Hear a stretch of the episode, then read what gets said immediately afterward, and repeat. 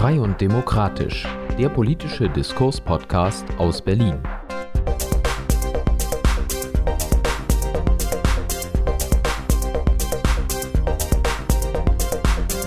Mit Björn Matthias Jotzo. Ja, und herzlich willkommen. Heute geht es um das Thema Mietendeckel. Das sogenannte Gesetz zur Mietenbegrenzung im Wohnungswesen, das Berliner Mietenwog, ist ja äh, in diesem Jahr in Kraft getreten und zwar äh, im Februar.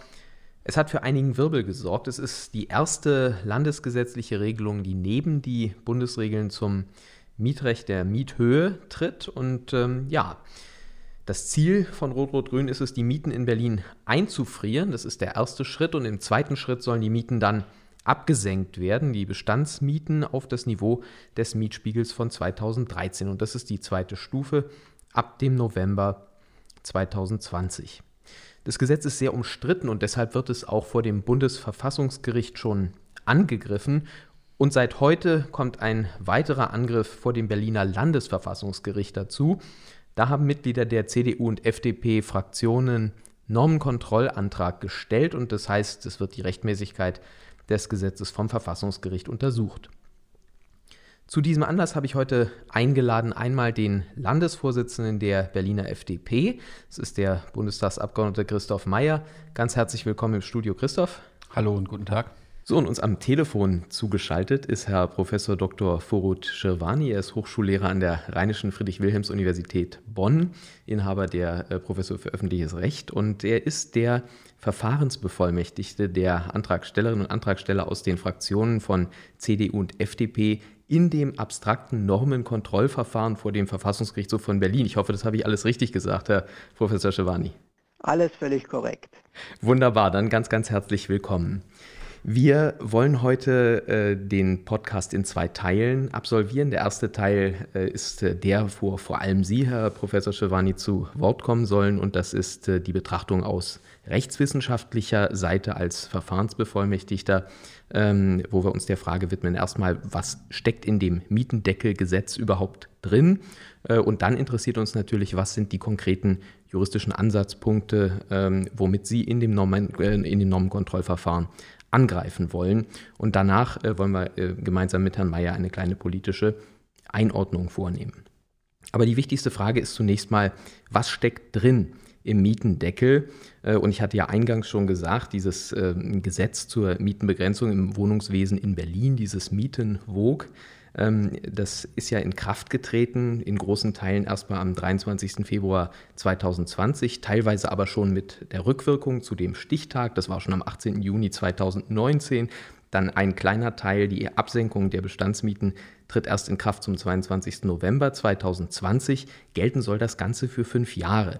Da äh, interessiert uns natürlich sehr, Herr äh, Professor Schirwani, was sind also äh, nochmal vielleicht kurz aus Ihrer Sicht die wesentlichen Inhalte der gesetzlichen Regelung? Ja, die, ähm, die gesetzliche Regelung, dieses Mietenbegrenzungsgesetz Berlin beinhaltet vor allem drei Eckpfeiler. Ähm, das ist zum einen der Mietenstopp, äh, dann zum anderen die Bestimmungen über die Mietobergrenzen und äh, dann die Bestimmung über die überhöhten Mieten, über die sogenannten überhöhten Mieten.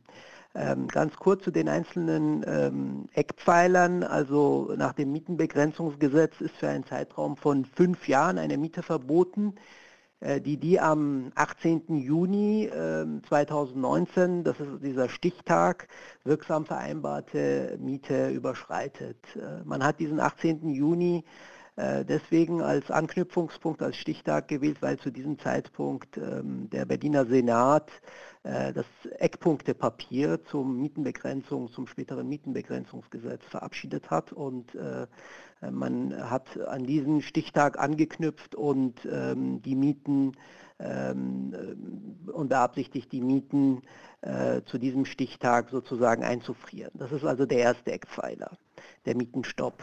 Ähm, mhm. Dann für den Fall der Wiedervermietung oder erstmaligen Vermietung von Wohnraum verbietet das Mietenbegrenzungsgesetz eine Miete, äh, die bestimmte, also im Gesetz vorgesehene Mietobergrenzen überschreitet. Und diese Obergrenzen werden in einer Mietentabelle festgelegt, äh, die bestimmte äh, Miethöchstpreise in Relation ähm, zum Zeitpunkt der Bezugsfertigkeit der Wohnung und ihrer Ausstattung enthält. Also die Miethöchstpreise äh, liegen zwischen 3,92 Euro und 9,80 Euro, äh, je nach. Das hört sich ja erstmal sehr, sehr niedrig an, nicht? Also wenn man jetzt vom heutigen Mietniveau ausgeht. Ja, äh, das ist in der Tat dann auch ein, eine Frage, ähm, die dann für die Frage der, äh, die die beim, ähm, bei der Prüfung der materiellen Verfassungsmäßigkeit eine Rolle spielt.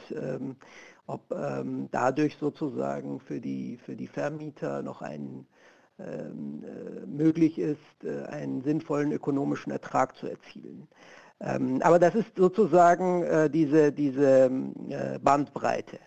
Mhm. Ähm, und ähm, die, die, der dritte Eckpfeiler ist die Bestimmung über überhöhte Mieten. Eine Mietüberhöhung liegt nach dem Mietenbegrenzungsgesetz vor, wenn die Miete ähm, die im Gesetz festgelegte Mietobergrenze um ähm, mehr als 20 Prozent, 20 Prozent oder darüber hinaus überschreitet. Und wenn das der Fall ist, dann ähm, wird die Miete auf das gesetzlich zulässige Niveau äh, abgesenkt. Also das ist sozusagen eine, das führt zu einer automatischen Mietabsenkung.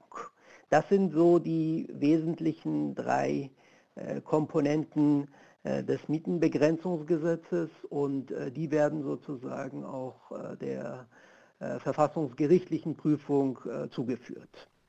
Da würde ich gerne mal anknüpfen. Also ähm, verfassungsgerichtliche Überprüfung kann sich ja äh, nicht jeder Hörer sicherlich äh, was drunter vorstellen. Mhm. Ähm, Sie führen ja ein abstraktes Normenkontrollverfahren für mhm. die Mitglieder äh, des Abgeordnetenhauses durch. Mhm. Hm, was äh, kann man sich darunter vorstellen? Wie funktioniert dieses Normenkontrollverfahren und, und was wollen Sie damit konkret erreichen? Ähm, Im Verfahren, ähm, das, also das Verfahren der abstrakten Normenkontrolle ist ein verfassungsgerichtliches Verfahren. Dieses Verfahren gibt es sowohl ähm, beim Bundesverfassungsgericht äh, wie auch ähm, bei den Landesverfassungsgerichten. Und ähm, hier ist es eben ein äh, Verfahren, das eingeleitet wird vor dem Verfassungsgerichtshof des Landes Berlin. Und in diesem Verfahren ähm, sind nur äh, bestimmte, gibt es nur einen äh, bestimmten Kreis von, von Personen oder von Institutionen, die antragsberechtigt sind, also das Verfahren einleiten können. Und äh, im konkreten Fall äh, wird das Verfahren eingeleitet, äh, wie Sie bereits erwähnt haben, von den Abgeordneten ähm, äh, des Abgeordnetenhauses, und zwar die Abgeordneten der CDU und FDP-Fraktion. Ähm, äh, die müssen dann, äh, wenn Abgeordnete ähm, dieses Verfahren einleiten, da muss ein bestimmtes Antragsquorum erreicht werden. Und äh, die Verfassung von Berlin sagt, also antragsberechtigt ist ein Viertel der Mitglieder des Abgeordnetenhauses. Mhm. Und das wird durch die Mitglieder der beiden Fraktionen überschritten und dadurch kommen genug zusammen. Genau, genau. Und äh, das Ziel des Verfahrens ist, äh, dass der ähm, Verfassungsgerichtshof Berlin überprüft, ob ähm, das Mietenbegrenzungsgesetz äh, mit, äh, aus, aus formellen und aus inhaltlichen Gründen äh, überhaupt verfassungskonform ist oder nicht. Ähm, und die Antragsteller vertreten die Auffassung, dass äh, das Gesetz sowohl aus ähm, formeller Hinsicht, also insbesondere aus Kompetenzgründen, wie auch aus inhaltlicher Hinsicht, aus grundrechtlichen Aspekten mit der Verfassung von Berlin nicht vereinbar ist. Ah ja, also das ist praktisch der Abgrenzungsaspekt zum Verfahren vor dem Bundesverfassungsgericht. In Ihrem Verfahren kommt es darauf an, mhm. ob das Ganze mit der Landesverfassung von Berlin vereinbar ist oder nicht. Genau. Äh, Prüfungsmaßstab ist ähm, äh, die äh, Landesverfassung von Berlin, also es wird auch geprüft, äh, äh es wird beantragt, dass äh, überprüft wird, ob das Mietenbegrenzungsgesetz die Grundrechte der Verfassung von Berlin verletzt ähm, während ähm, das Verfahren vor dem, äh, in den Verfahren vor dem Bundesverfassungsgericht äh, Prüfungsmaßstab des Grundgesetzes. Dort ähm, ist dann Prüfungsmaßstab, sind Prüfungsmaßstab die Grundrechte des Grundgesetzes, die aber sozusagen weitgehend äh, inhaltsgleich sind wie, die, wie die Grundrechte der, der Landesverfassung. aber sozusagen formal sind es zwei unterschiedliche Prüfungsmaßstäbe. Jetzt kommt natürlich die Frage, die uns alle und auch unsere Hörer am meisten interessiert. Was sind denn Ihre konkreten Angriffspunkte? Sie hatten gesagt, Sie haben einmal die formellen Kriterien und dann haben Sie materielle Kriterien. Können Sie uns das kurz darstellen? Was, was sind die Punkte, wo Sie angreifen? Ja, also ähm, der Hauptangriffspunkt ist, ähm, dass das Land Berlin nicht die Gesetzgebungskompetenz hat, ähm, um derartige Regelungen im Mietenbegrenzungsgesetz äh, zu, vorzusehen, zu erlassen. Das heißt, äh, das Land Berlin hat äh, aus der Sicht der Antragsteller äh, seine Pflicht zur Wahrung der grundgesetzlichen Kompetenzordnung verletzt. Das Land Berlin behauptet, ähm, die Gesetzgebungskompetenz für das öffentlich-rechtliche Mietpreisrecht im Bereich der privat finanzierten Wohnungen zu haben. Allerdings äh, hat der Bund ähm, bereits seit längerem äh, das Mietpreisrecht im Bereich der privaten frei finanzierten Wohnungen im bürgerlichen Gesetzbuch, ähm, also im Zivilrecht, in abschließender Weise geregelt. Ähm, also das Mietpreisrecht äh, des, des Bundes, das im bürgerlichen Gesetzbuch geregelt ist, regelt diese Frage bereits erschöpfend, bereits abschließend. Und das Land Berlin greift mit den Bestimmungen des Mietenbegrenzungsgesetzes unzulässig in die Gesetzgebungskompetenz des Bundes ein. Ähm, und zwar weil das Land ähm, letztlich ein privatrechtsgestaltendes Regelungskonzept verfolgt und ähm, die, die zentralen Bestimmungen des äh, äh, Bundesmietpreisrechts damit aushebelt. Jetzt behaupten ja die Befürworter des Gesetzes und auch der Senat im Grunde, was man da gemacht hat, das sei gar nicht bürgerliches Recht, das ist im Grunde genommen ein, ein öffentliches Recht, was, äh, mhm. äh, was ähm, im Grunde neben dem bürgerlichen Recht steht und was einfach äh, einen, einen Rahmen setzt im Rahmen der Kompetenz des Landes äh, im Bereich des Wohnungswesens. Was ist denn davon zu halten? Ja, ähm, äh, es ist äh, zum einen die Frage, ob, ähm, oder man kann da noch ein bisschen ausholen. Ähm, es war bis zur Föderalismusreform 1 im Jahr 2006 ähm, hatte der Bund ähm, die Gesetzgebungskompetenz für das Wohnungswesen. Und im Zuge der Föderalismusreform, also das war eine Verfassungsänderung, Änderung des Grundgesetzes, wurde dieser Kompetenztitel äh, Wohnungswesen aus dem äh, Katalog der Gesetzgebungskompetenz des Bundes gestrichen. Und äh, das Land Berlin behauptet, ähm, eben gestützt auf die äh, Kompetenz für das Wohnungswesen, was ja dem Bund sozusagen jetzt nicht mehr zustehe, ähm, ähm, öffentlich-rechtliche Mietpreisregelungen äh, erlassen zu können. Und äh, da ähm, ist, bestreiten die Antragsteller, ähm, dass ähm, das Land eben eine derartige Kompetenz überhaupt hat äh, seit der Föderalismusreform, weil ähm, aus den äh, Gesetzgebungsmaterialien geht hervor, dass das Land zwar äh, in bestimmten Bereichen des Wohnungswesens Regelungen erlassen kann, aber gerade nicht eben im Bereich des Mietpreisrechts. Und ähm, also das ist der, der eine wichtige Gesichtspunkt. Und zum anderen ähm, äh, ist das so, ähm, man kann natürlich nicht unter dem Etikett des öffentlichen äh, Mietpreisrechts oder des Verwaltungsrechts ähm, sozusagen inhaltlich privatrechtsgestaltende Regelungen erlassen. Sonst ähm, ähm, könnte man sich ja immer ein, ein äh, ein Etikett wählen und, und inhaltlich sozusagen ähm, genau das regeln, wofür der, der, der Bundesgesetzgeber gesetzgebungskompetent ist. Äh, und ähm, wenn man diese Bestimmungen, die, ähm, auf die ich, äh, die ich eingangs erwähnt habe, äh, genauer analysiert, ähm, dann erkennt man, dass ähm, unter dem unter der Überschrift also öffentliches Mietpreisrecht ähm, in der Sache ähm, privatrechtsgestaltende Vorschriften äh, vorgesehen sind.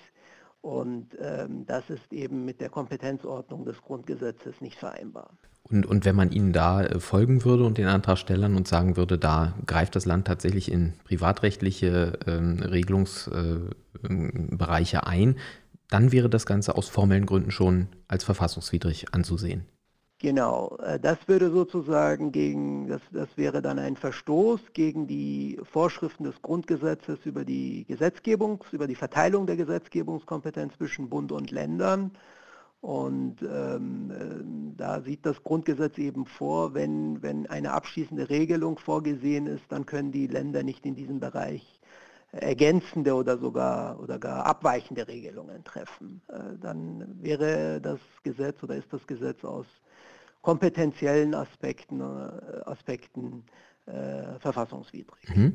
Jetzt habe ich gesehen, ist Ihr Antrag ja, ähm, sage ich mal, natürlich zu großen Teilen auch diesem formellen Aspekt gewidmet, aber Sie haben sich auch äh, ganz besonders mit materiellen äh, Aspekten auseinandergesetzt. Also nehmen wir mal an, dass ähm, der Berliner Verfassungsgerichtshof zu dem Ergebnis kommen würde, formell sei das Ganze noch äh, gerade in Ordnung.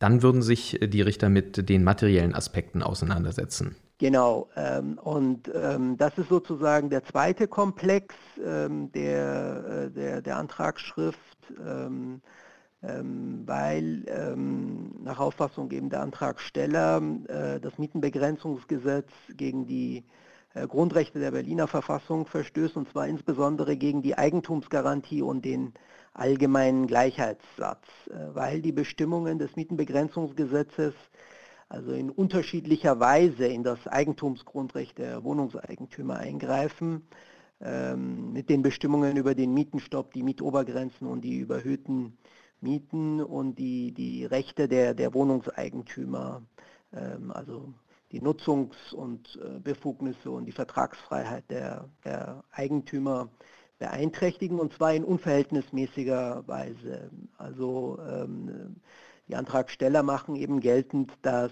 ähm, die Vermieter, dass die Vermieterrechte unzumutbar beeinträchtigt werden, weil das Gesetz sozusagen keinen angemessenen Ausgleich zwischen den Vermieter- und den Mieterinteressen herbeiführt. Könnten Sie vielleicht äh, diese beiden Aspekte mal äh, noch beleuchten? Das eine ist ja, Sie hatten genannt, äh, einmal Eigentum, das andere Gleichbehandlung, also in der Verfassung von Berlin ähm, Artikel 23 zum Eigentum mhm. und äh, Gleichbehandlung ist Artikel 10. Das würde ja beides entsprechen Artikel 14 aus dem Grundgesetz, mhm. wenn man es jetzt mal äh, für die meisten rechtlich interessierten Hörer übersetzen darf. Und äh, Gleichbehandlung mhm. wäre Artikel 3 im, im Grundgesetz von Deutschland. Jetzt äh, beschäftigen wir uns ja heute mit der Berliner Verfassung. Ähm, wo genau sehen Sie das Problem, insbesondere beim Eigentum? Ähm, welche Aspekte sind da besonders zu berücksichtigen? Ja, also äh, wenn der Gesetzgeber reglementierende Regelungen vorsieht für die, für die Wohnungseigentümer, ähm, zum Beispiel mit der, mit der Bestimmung über den Mietenstopp, dass die Mieten fünf Jahre lang sozusagen eingefroren sind, dann äh, beeinträchtigt ja der Gesetzgeber ähm, die, die Rechte der, der Eigentümer, der Wohnungseigentümer, weil sie ja nach ähm, bisherigen, also nach dem Bundesmietpreisrecht äh, unter bestimmten Voraussetzungen Mieterhöhungen vornehmen können. Ähm, also das ist sozusagen ein, ein Eingriff in die, in die Rechte der Wohnungseigentümer. Und da sagt sowohl ähm, äh, die, die Rechtsprechung des Verfassungsgerichtshofs Berlin, ähm, ähm, wie auch natürlich die Rechtsprechung des Bundesverfassungsgerichts, dass ähm, ein derartiger Eingriff eben äh, nur dann zulässig ist, wenn die verfassungsrechtlichen Anforderungen eingehalten werden. Also wenn kein Verstoß vorliegt gegen den Verhältnismäßigkeitsgrundsatz. Äh, und und ähm, äh, da ist eben ähm, ähm, die Frage, ob, ob äh, der Landesgesetzgeber mit seinen Regelungen, wenn man so will, wenn man es etwas plakativ ausdrücken will, über die Stränge geschlagen hat. Da gibt es eben bestimmte Vorgaben, die der Gesetzgeber, wenn er in, Eigentums, in das Eigentumsrecht eingreift, berücksichtigen muss. Und ähm, das hat er, ähm, das lässt sich anhand einzelner äh, Punkte eben nachweisen, das hat er hier im äh, Mietenbegrenzungsgesetz nicht gemacht. Zum Beispiel ähm, durch die Regelung äh, über den Mietenstopp ähm, wird eben nicht sichergestellt, dass vor allem bei niedrigen Mietzinsen, also bei, bei, bei älteren Wohnungen, ähm, dass äh, also dem, dem Eigentümer mit Blick vor allem auf die Unterhaltungs- und Instandhaltungskosten und mit Blick auf die Inflationsrate ein sinnvoller ökonomischer Ertrag übrig bleibt. Und äh, das ist aber sozusagen eine wesentliche, ähm, eine wesentliche Anforderung äh, oder eine wesentliche Garantie, die, die aus dem Eigentumsgrundrecht hergeleitet wird. Äh, und das lässt sich sozusagen äh, für die weiteren Bestimmungen des Mietenbegrenzungsgesetzes nochmals ähm, äh, ebenfalls durchdeklinieren. Also man könnte sagen, dass ähm, beispielsweise jemand, der in Wohnungen investiert hat, jetzt äh, in den letzten Jahren vor Inkrafttreten dieses Gesetzes in, in Altbauwohnungen investiert hat, gar nicht damit rechnen konnte, dass solche Einschränkungen auf ihn zukommen würden in der Zukunft. Und äh, da schützt ihn die Verfassung. Das wäre auch ein Punkt, äh, also äh, Vertrauensschutz ähm, ist, ist natürlich auch nochmal ein Punkt, aber es geht sozusagen um, um, um, um, um die, die zentralen Anforderungen, die gestellt werden an den Gesetzgeber, wenn er eigentumsreglementierende Vorschriften vorsieht.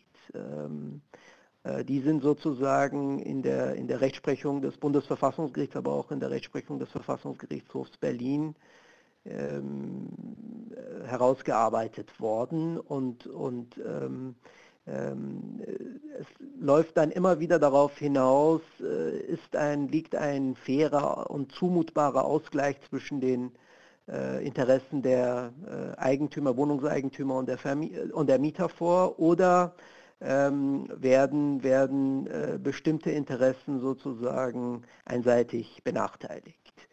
Äh, und ähm, das muss sozusagen, ähm, das muss der Gesetzgeber immer im Blick haben. Und Sie gehen davon aus, dass äh, Abwägungsfehler hier äh, beim äh, Gesetzgeber vorliegen. Würden Sie sagen, das Gesetz ist äh, ja zu politisch, mit, mit heißer Nadel gestrickt? Ähm, wurden einfach bestimmte grundsätzliche Dinge vom Senat nicht beachtet? Ähm, wenn Sie da eine Bewertung abgeben wollen und können, wie würden Sie das sehen? Die, die politische Bewertung ist natürlich die eine, ähm, äh, die eine Komponente. Klar hat man ein, ein politisch, steht da ein politisches Konzept dahinter. Ähm, das andere ähm, ist aber sozusagen die, die rechtliche und vor allem verfassungsrechtliche Umsetzung. Und äh, das ist sozusagen, äh, das steht im Fokus äh, des, des verfassungsgerichtlichen Verfahrens. Und ähm, ähm, also das ist eine juristische, juristische, verfassungsjuristische Argumentation. Und, ähm, äh, und da ist es eben so, dass ähm, die, die, die Prüfung im, im Detail eben ergibt, dass ähm, diese äh, materiellrechtlichen, grundrechtlichen Anforderungen ähm, nicht so zu Ende gedacht worden sind. Ja, also ich danke erstmal für diese Einschätzung. Die Frage ist natürlich jetzt, wie geht es weiter? Wie, wenn man jetzt einen Ausblick auf das äh, Verfahren äh, wagt. Ähm, viele fragen ja, wird es vielleicht äh, eine einstweilige Anordnung geben, dass erstmal äh, das Gesetz außer Vollzug gesetzt wird oder ähnliches. Wie sähe die Zeitskala denn aus? Ähm, viele Eigentümer sind ja jetzt, viele Vermieter sind sehr besorgt und fragen sich, ähm, mit welchem Fortgang muss man rechnen. Ähm, haben Sie dort Erfahrungswerte, äh, mit welchen Zeithorizonten zu rechnen ist? Also es sind ja beim Bundesverfassungsgericht sind ja bereits äh, Anträge im Verfahren der einstweiligen Ein Anordnung ähm, äh, gestellt worden. Das Bundesverfassungsgericht hat auch äh, einen Antrag ähm, ähm abgelehnt. Ähm, äh, diese Verfahren der einstweiligen Anordnung ähm, werden natürlich ähm, äh, zügiger behandelt durch die, durch die Gerichte. Ähm, wobei natürlich die, ähm, die, die Voraussetzungen, dass ein äh, Gesetz äh, insgesamt außer Vollzug gesetzt, äh, außer Vollzug gesetzt wird, äh, ähm, äh, hoch sind. Also generell in der also die Verfassungsrechtsprechung ähm, hat da hohe Anforderungen gestellt und zwar mit dem Argument, dass man sozusagen als Verfassungsgericht nicht unmittelbar in die, in die Tätigkeit der, der äh, Legislative äh, eingreifen kann im, im, in so einem äh, Verfahren des, äh, oder will in, in so einem Verfahren des einstweiligen Rechtsschutzes. Ähm, das Hauptsacheverfahren, ähm, das dauert erfahrungsgemäß etwas länger. über jetzt eine Zeitskala zu spekulieren ist schwierig, weil die Verfassungsgerichte natürlich nicht ein Verfahren haben und ein wichtiges Verfahren haben, sondern mehrere. Ähm, es ist natürlich zu wünschen, dass, ähm, ähm, die, äh, dass die Gerichte sich, die Verfassungsgerichte, also das Bundesverfassungsgericht oder das Landesverfassungsgericht in Berlin, sich zügig mit, dem, äh, mit diesem Gesetz beschäftigen, weil äh, natürlich ähm, die gegenwärtige Rechtslage im Berliner Wohnungsmarkt von, von großer Rechtsunsicherheit geprägt ist und die verfassungsrechtlichen Zweifel am Mietenbegrenzungsgesetz ja auch ähm, sozusagen nicht konstruiert sind. Ähm, aber wann es jetzt zu einer äh, verfassungsgerichtlichen Entscheidung kommt, äh, das lässt sich jetzt nach jetzigem Stand äh, nicht äh, äh, verlässlich prognostizieren. Ja, Herr Professor Schewani, dann ähm, bedanke ich mich ganz herzlich für die Einschätzungen und die sehr erhellenden Einordnungen von Ihrer Seite. Ich wünsche Ihnen an dieser Stelle viel Erfolg für Ihr Verfahren und bedanke mich ganz, ganz herzlich, dass Sie heute hier zur Verfügung gestanden haben. Vielen Dank. So, und das war ja eine Menge juristische äh, Expertise, die wir hier bekommen haben. Jetzt interessiert mich natürlich, und Christoph, ähm, da bist du dran, wie ist die politische Einordnung äh, von dem Ganzen? Was ist die politische Zielsetzung, die hinter dem ganzen Gesetzentwurf steht? Fragt man sich ja oft, äh, was bewegt Rot-Rot-Grün ähm, zu diesem Vorhaben? Na, zunächst erstmal hat offensichtlich Rot-Rot-Grün ähm, als Ziel, hier den Status quo zu perpetuieren. Es soll in dem Falle die Miete eingefroren werden. Jegliche Veränderungen in der Stadt die letzten 10, 15 Jahre, die zu mehr Zuzug geführt haben, die zu ähm, mehr Bautätigkeit geführt haben, äh, haben, die zu ähm, natürlich steigenden Mieten äh, ähm, geführt haben, äh, soll hier negiert und zurückgedreht werden. Und am Ende ist dahinter natürlich der Kampf ähm, von Rot-Rot-Grün, vor allem der Linken und Teilen der Grünen, großen Teilen der Grünen, die die Gesellschaftsordnung und die Wirtschaftsordnung in unserem Land ändern wollen. Kampf gegen Eigentum, gegen privatwirtschaftliches Engagement da haben Sie im Grunde auch eine Menge Wählerschaft auf Ihrer Seite. Also ähm, Berlin, traditionelle Mieterstadt, ist natürlich äh, schon, ähm, sage ich mal, traditionell eher links geprägt. Ähm, und äh, diese Politik äh, der ähm, Sozialisierung, Rekommunalisierung äh, wird ja hier allgemein als sehr positiv empfunden. Was ist das Problem äh, bei, dieser, bei dieser Art? Äh, was ist der Beweggrund, äh, der dahinter steht? Kann es was damit zu tun haben, dass wir ähm, bei der Linken, vor allem, die ja mit Frau Lomscher auch für Stadtentwicklung zuständig ist, dass man dort ähm, das Konzept verfolgt, die Immobilienwirtschaft nach Möglichkeit unattraktiv zu machen. Dass man also, äh, es gibt dieses Papier, ich weiß nicht, ob du es mal gesehen hast, von der interventionistischen Linken, äh, die rote Stadt. Ähm, da geht es darum, dass man äh, Sand in das Getriebe der Immobilienwirtschaft streuen will, damit äh, letztlich Investoren die Lust und äh, auch ähm, den Appetit äh, an Berlin verlieren sodass man dann am Ende das Ganze günstig zurückkaufen kann und im Grunde wieder eine Wohnungswirtschaft aller DDR errichten kann. Äh, ist das äh, wahr? Ähm, was, was ist da dran an der Verschwörungstheorie? Also, ähm, was an so einer Verschwörungstheorie dran ist, weiß man äh, nicht genau.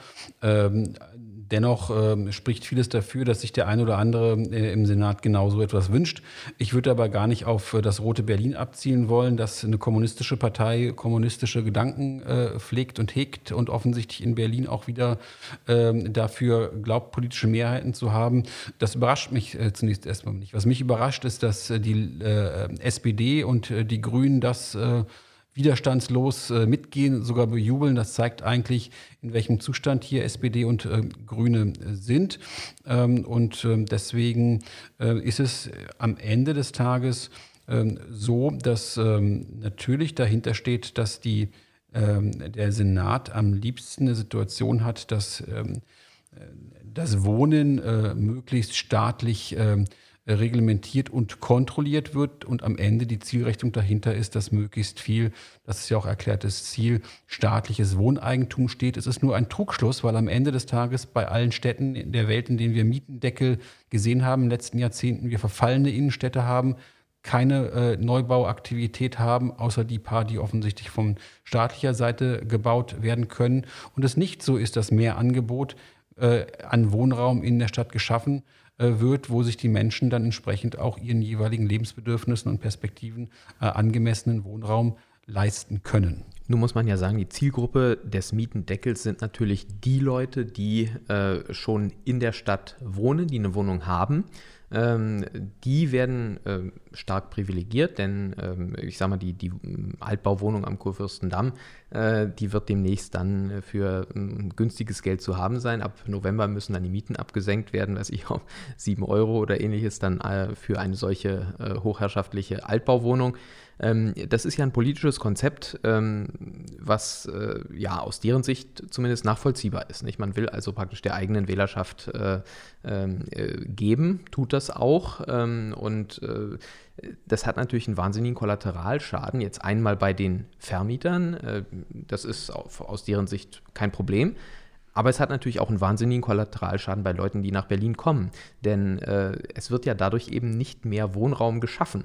Ähm, und dadurch finden eben die, die nach Berlin kommen, keinen günstigen Wohnraum und auch die, die umziehen wollen, finden keinen vernünftigen Wohnraum. Ich glaube, das, was du am Ende gesagt hast, ist äh, nochmal relevant. Es geht nicht nur um diejenigen, die nach Berlin zuziehen, sondern es geht um all diejenigen, die eine Wohnung äh, ähm, vielleicht in Berlin schon haben, aber jetzt auf welchen Gründen auch immer eine andere Wohnung äh, suchen, ob sie zusammenziehen wollen, ob sie sich trennen wollen, ob die Kinder aus äh, dem Haus äh, sind. Ähm, am Ende des Tages ähm, verlieren all diejenigen, die Mobilität äh, in ihrer Lebensperspektive haben. Und das ist Mobilität, äh, Dynamik, Wachstum ist eine der Grundtriebfedern für wirtschaftliche Prosperität, auch für gesellschaftliche Prosperität. Und das kann sich Berlin das kann sich Rot-Rot-Grün in dieser Stadt natürlich nur erlauben zu negieren, äh, weil sie nach wie vor an vielen Stellen äh, über ihre Verhältnisse leben. Am Ende zahlt es der Bund, zahlen es die anderen Bundesländer. Und am Ende haben wir natürlich ein, eine Attraktivität in den letzten Jahren in der Stadt gesehen, die an vielen Stellen ähm, auch durchaus zu äh, Wirtschaftswachstum ähm, geführt hat. Wie nachhaltig das ist, werden wir jetzt durch Corona in den nächsten Wochen und Monaten erst sehen. Und da muss man feststellen, dass Berlin insgesamt denkbar schlecht aufgestellt ist, kein nachhaltiges Wirtschaftsmodell hat und dass das jetzt hier durch den Mietendeckel, durch andere Aktivitäten noch weiter zurückgedreht werden äh, soll, das stimmt einen schon äh, bedenklich. Bevor wir dazu kommen, äh, was die FDP jetzt für den Wohnungsmarkt im Blick hat, ist das der grundsätzliche Unterschied zwischen dem äh, Politikmodell von Rot-Rot-Grün äh, und FDP, dass man ähm, sagen kann, dieses Rot-Rot-Grüne Modell ist im Grunde genommen darauf gerichtet, nach Möglichkeit äh, den Status quo zu halten und eben die Wohnungswirtschaft möglichst stark äh, unter die öffentliche äh, Kandare zu bekommen. Und das liberale Modell liegt eher darin, äh, nach Möglichkeit den Wirtschaftsstandort so zu stärken, dass die Menschen sich dann wieder aus eigener Kraft mehr leisten können, dass sie auch die Möglichkeit haben, ähm, zuzugewinnen, dass sie eben Mobilität haben und äh, die Möglichkeit haben, auch Wohnraum äh, zu bekommen, wenn sie in die Stadt kommen, wenn sie hierher kommen wollen, wenn sie was gestalten wollen.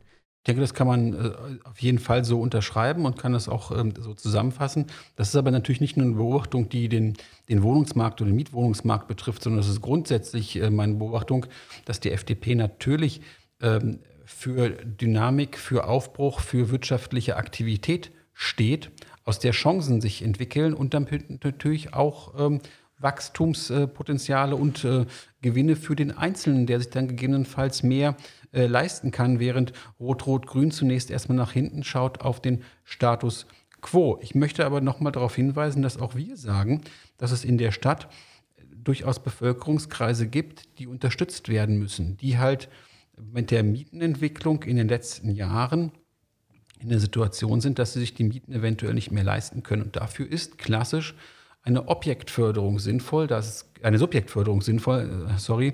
Das heißt klassisch die Unterstützung über Wohngeld, über direkte Zuschüsse an den Einzelnen, der Unterstützung von der Gesellschaft bedarf.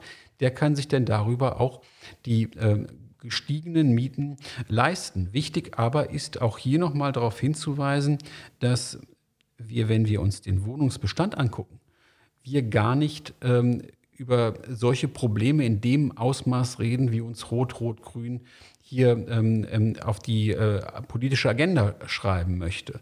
Wir haben einen nach wie vor sehr, sehr günstigen äh, Mietwohnungsmarkt im Bestand. Wir haben in den Angebotsmieten, in den Neuvertragsmieten ein äh, Thema.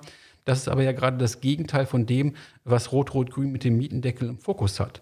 Rot-Rot-Grün hat mit dem Mietendeckel ja im Fokus, wie du es vorhin richtig ausgeführt hast, die Leute in ihren jeweiligen Wohnungen äh, quasi ähm, äh, zu halten.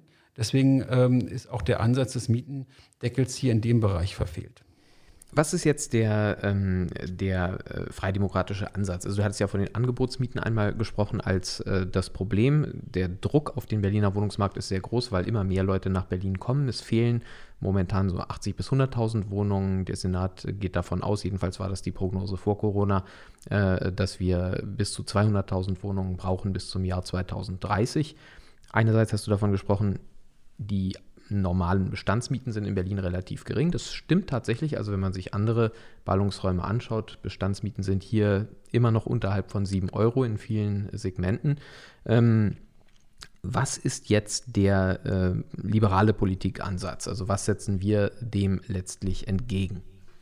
Die FDP in Berlin hat ein sehr umfangreiches äh, Konzept beschlossen, schon im vorletzten Jahr, wo wir unter dem Titel auf Mut gebaut ähm, in der Tat diese Lücke von 100, 200.000. Wir denken auch, dass es eher 200.000 Wohnungen ähm, sind, wie man diesen sinnvoll schließen kann. Und das wird nur dadurch gehen, dass in allen Bereichen Potenziale in dieser Stadt gehoben werden. Das sind zum einen die großen Brachflächen, Elisabethaue, Tempelhofer Feld, um zwei Schlagwörter zu nennen, oder Westkreuz äh, Brache. Das ist eine Nachverdichtung äh, in Bezug auf äh, den Bestand. Das gilt sowohl für ähm, Einzelhandelsflächen, die ähm, ähm, äh, entwickelt werden können, aber auch natürlich ähm, äh, die Aufstockung ähm, klassisch im Innenstadtbereich. Wir haben als Fraktion das Baulückenkataster da als Beispiel genannt.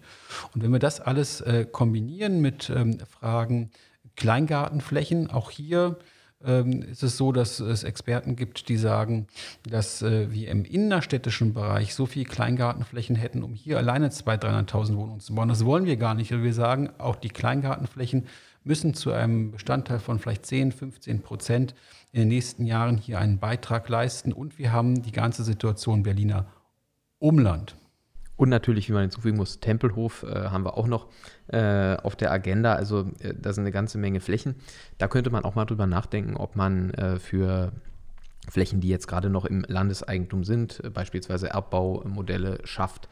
Ähm, du hast das Umland angesprochen, da ist, glaube ich, mit Brandenburg noch nicht das letzte Wort gesprochen. Die Zusammenarbeit zwischen den beiden Ländern ist äh, entsetzlich schlecht, ähm, hat man jetzt bei fast allen größeren Infrastrukturprojekten gesehen ob es nun äh, die äh, verkehrliche Erschließung von Schönefeld ist, ob es äh, die Möglichkeiten des Pendelns sind aus den Vororten in die Stadt äh, hinein, äh, die gemeinsame Entwicklungsplanung. Eigentlich nichts funktioniert wirklich hervorragend oder gut.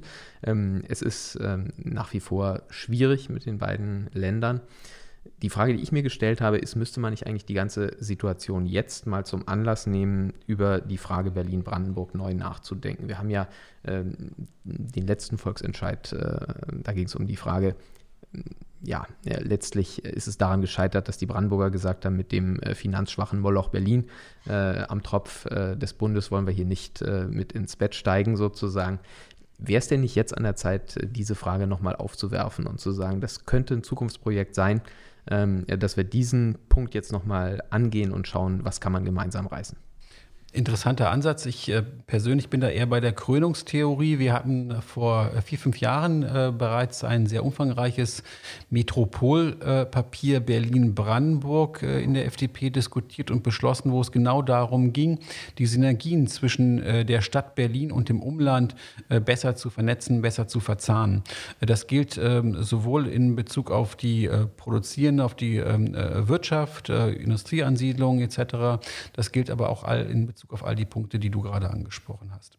Und äh, wir haben äh, bisher zumindest ähm, gesagt, wir wollen zunächst erstmal all die Möglichkeiten in der engeren Verknüpfung von äh, Berlin und Brandenburg unterhalb einer Fusion auf den Weg bringen.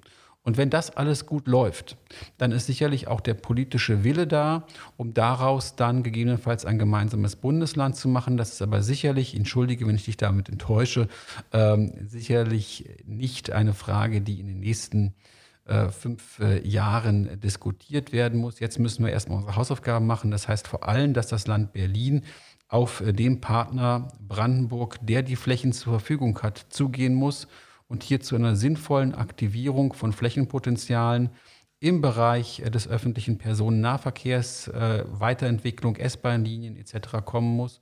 Und wenn wir da das Potenzial heben, was noch da ist, dann wird auch das zu einer deutlichen Entlastung des äh, Wohnungsmarktes in Berlin beitragen. Ja, also viele Ansätze, die man gehen kann. All diese Ansätze wählt Rot-Rot-Grün momentan nicht. Stattdessen eben der ja, höchstwahrscheinlich verfassungswidrige Ansatz äh, mit dem ähm, Mietendeckel.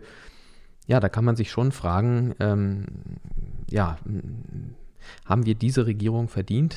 Äh, und ich denke, diese Frage können wir beide mit Nein äh, beantworten ich äh, sag mal, famous last words, äh, Christoph, was würdest du ähm, äh, einmal Herrn Professor Schewani mitgeben und vielleicht auch den Berlinerinnen und Berlinern in dieser Frage?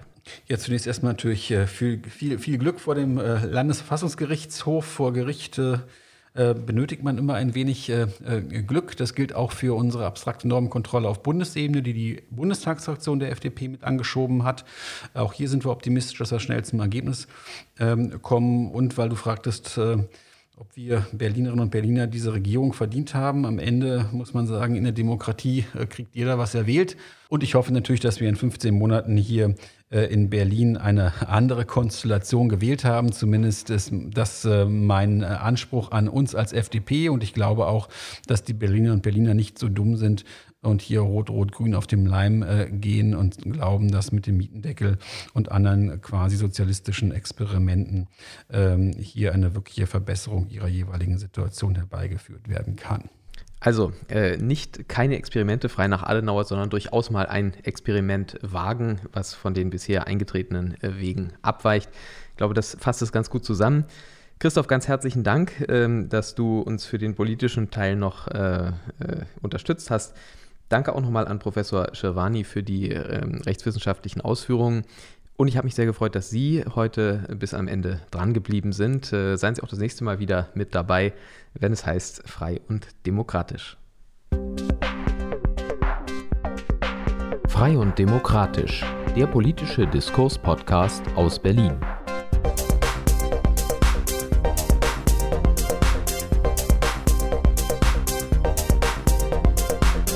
Mit Björn Matthias Jotzo.